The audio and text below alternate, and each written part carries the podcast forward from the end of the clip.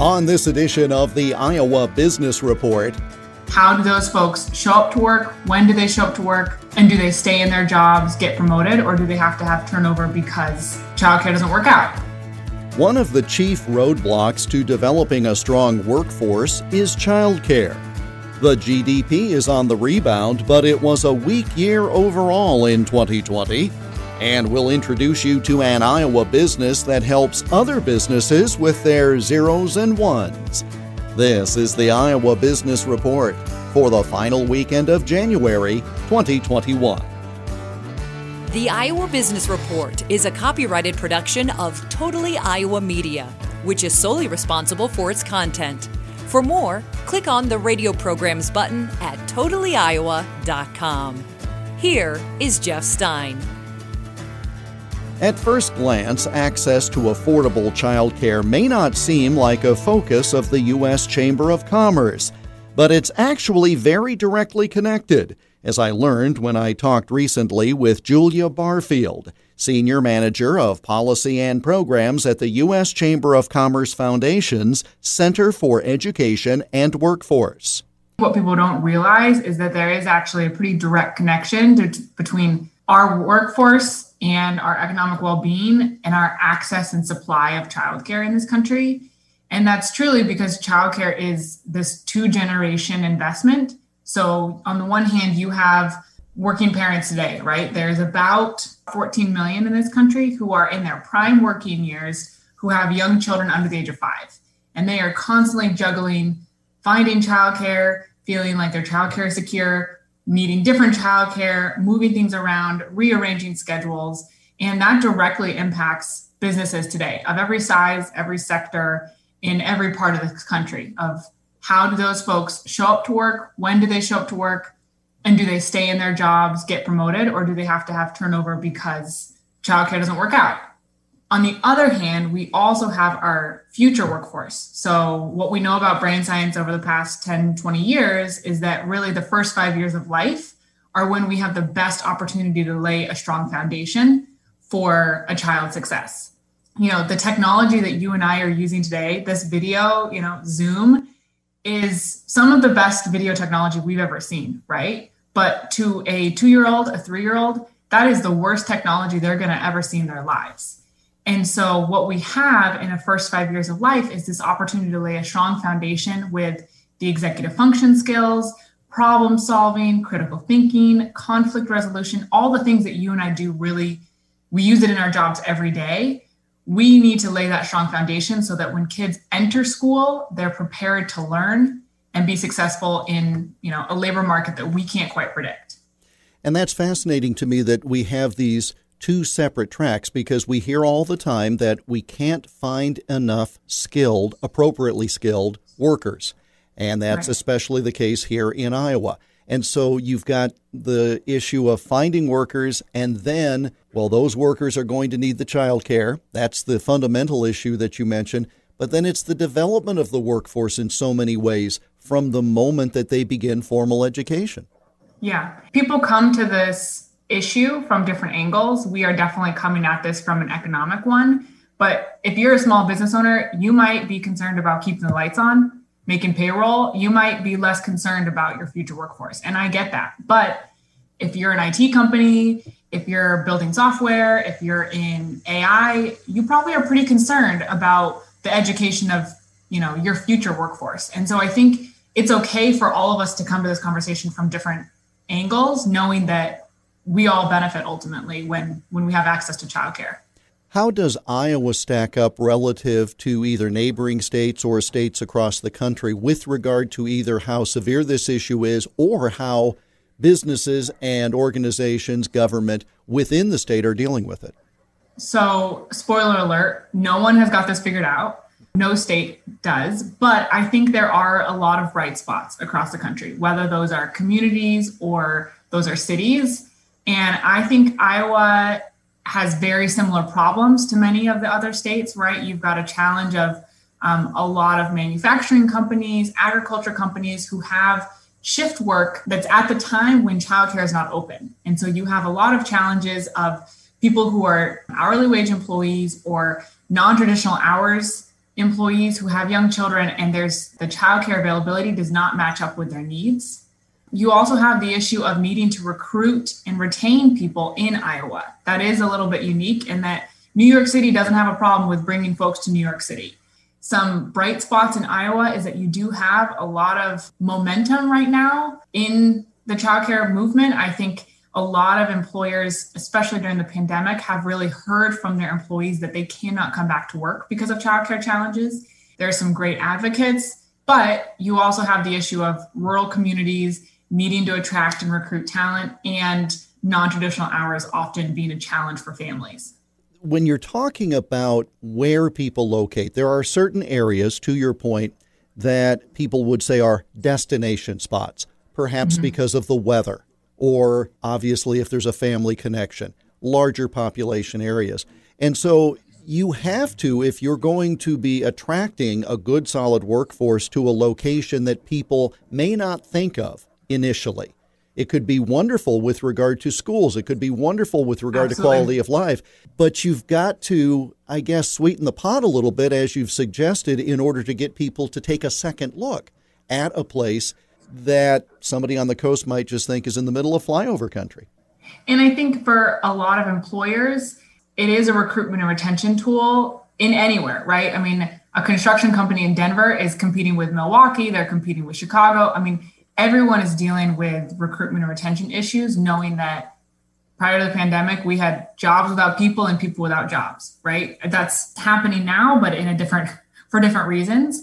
But I think when you have a lot of people who have been laid off recently for reasons out of folks' control, you also have a lot of families who are thinking, is this where I want to be?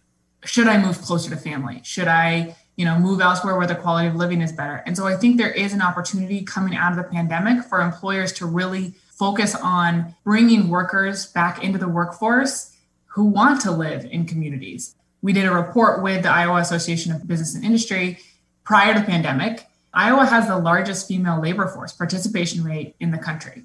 And now, don't quote me on that for today, but at the time of the report, they did. And so I think that's also a unique challenge facing Iowa and a, a great problem to have, but also a, a unique challenge in that you've got a lot of families with dual income households who are also trying to balance childcare. And so as we look coming out of the pandemic, when we don't have access to childcare, it is those middle income dual income families who are having conversations at the kitchen table saying, is it worth it for both of us to stay in the workforce or should one of us stay home? And I think that's a fear that, you know, the chamber has coming out of the pandemic that we may see a lot of businesses trying to go back to work and not all of their employees coming back because of childcare. We've outlined some of the challenges. So, what mm-hmm. are the opportunities? What are some of the solutions that those who might be listening to the program, whether they're employees or employers, what are some of the possible solutions they might be able to consider employing?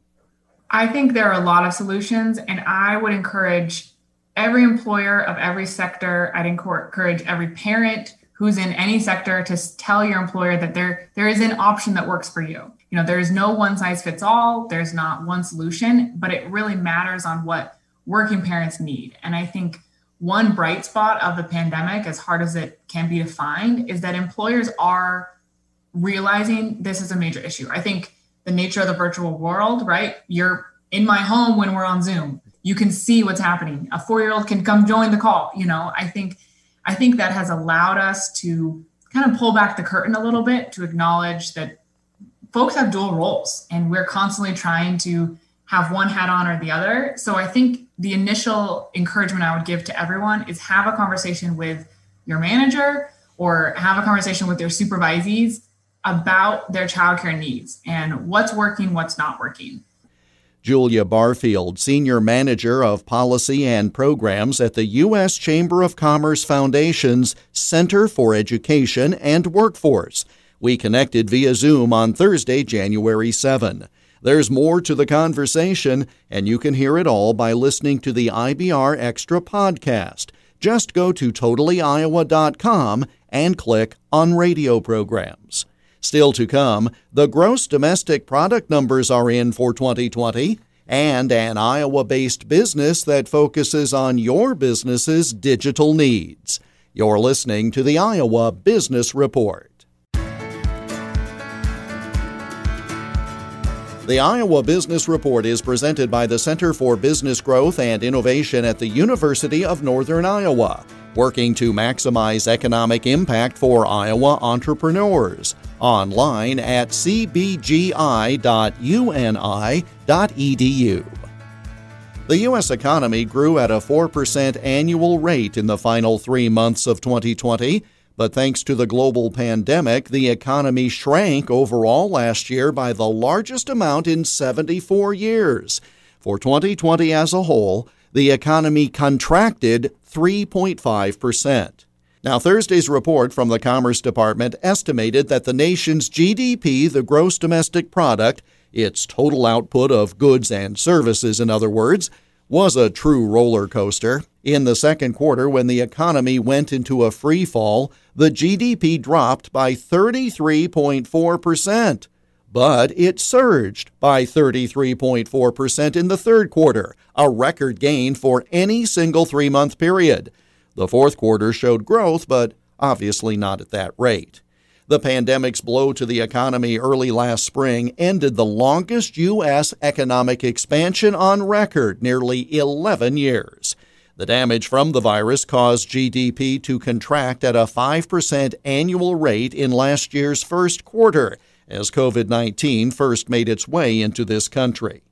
The estimated drop in GDP for 2020 was the first such decline since a 2.5% fall in 2009 during the recession that followed the 2008 financial crisis.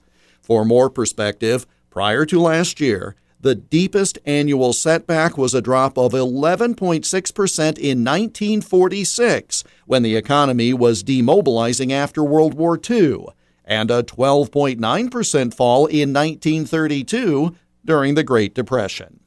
As for 2021, economists warn that a sustained recovery won't likely take hold until vaccines are administered nationwide and government enacted rescue aid spreads through the economy. And all that will still take some months. Coming up, making sense of all this digital communication. You're listening to the Iowa Business Report. The Iowa Business Report is presented by the Center for Business Growth and Innovation at the University of Northern Iowa. Follow them on Twitter at UNICBGI.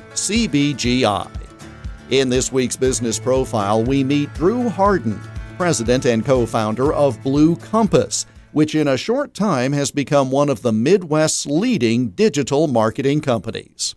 Blue Compass is a digital marketing company, and we spend each and every day giving good organizations a clear digital direction for their website, for their social media, for their online presence.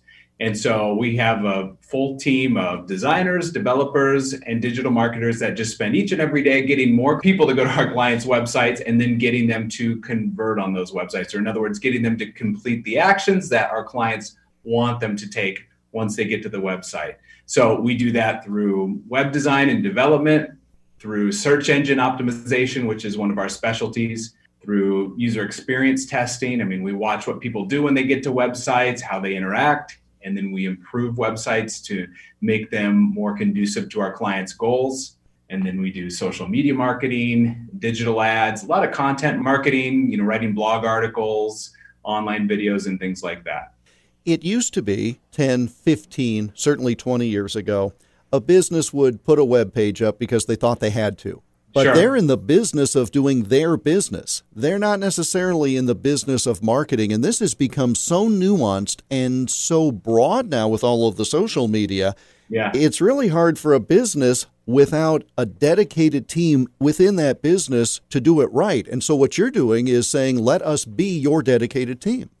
Absolutely. Yeah, we have a full team here of people who do this each and every day. And we've gotten really good at it over the years.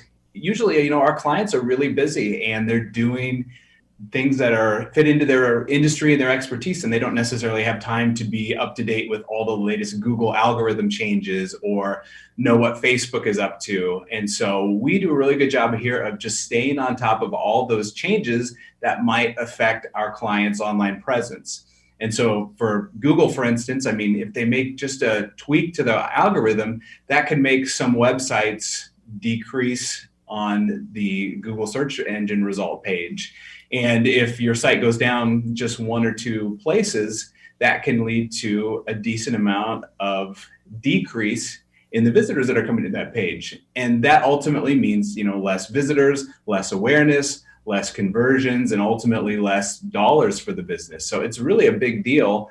And it's so complicated and it's changing all the time that you know most of our clients just don't have time to keep up with it we want them to keep focusing on what they're really good at and we want them to feel like we are an extension of their team as you have seen this just explode in terms of when you started it was just web and now it is all of that point to point marketing with social media and this new explosion of additional competing platforms does that suggest to you that the opportunities are even more going forward than they have been? In other words, is this still on the upswing?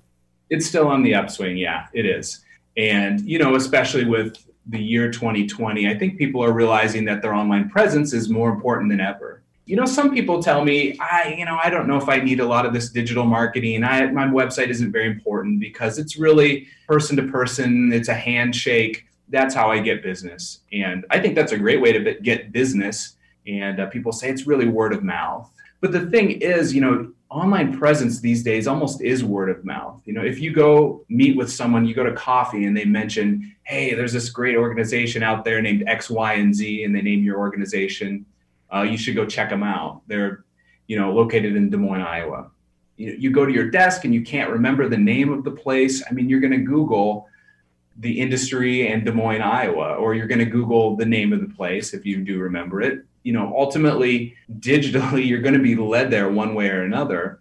And people really judge organizations based on their online presence, based on their website, you know, by what reviews say, by their social media accounts. So, no matter how any of us get business or grow our organizations, these days, I mean, digital presence is a big part of it, no matter what. So it's it's really important, and it's uh, it's really rewarding, Jeff, to find you know good organizations and good clients that love to grow and want to try new things online, and uh, that's one of my favorite experiences about my job. And it also occurs to me whenever I hear people say, Well, I don't need social media or I don't need a robust web presence. And I always ask them, Well, how do you find information about news about businesses. How do you do this? Yeah. And they immediately pick up their phone and they start using a web browser or connecting on a platform like Facebook. So that's the proof right there. These individuals who say they don't need it use it for everything else. So why wouldn't they think that the public would use it to find them? Absolutely. Absolutely. I think that's true in most cases. So it's just the way of the world these days. And uh, it's very, very important so, as you run this business from the heart of Iowa, what are some things you think you can do with Blue Compass out of the Des Moines metro that maybe you couldn't do if you were in a Chicago, a New York, a Miami, a Los Angeles? Sure. Wow. Well, that's a great question, Jeff. Des Moines and, and just Iowa in general is such a unique place. And while I've lived here all my life, I've traveled quite a bit and I've spent a lot of time in LA, in New York uh, and done business in. You know, we have clients in many different states around the country. We have clients in New York and in California and Texas, all over the place.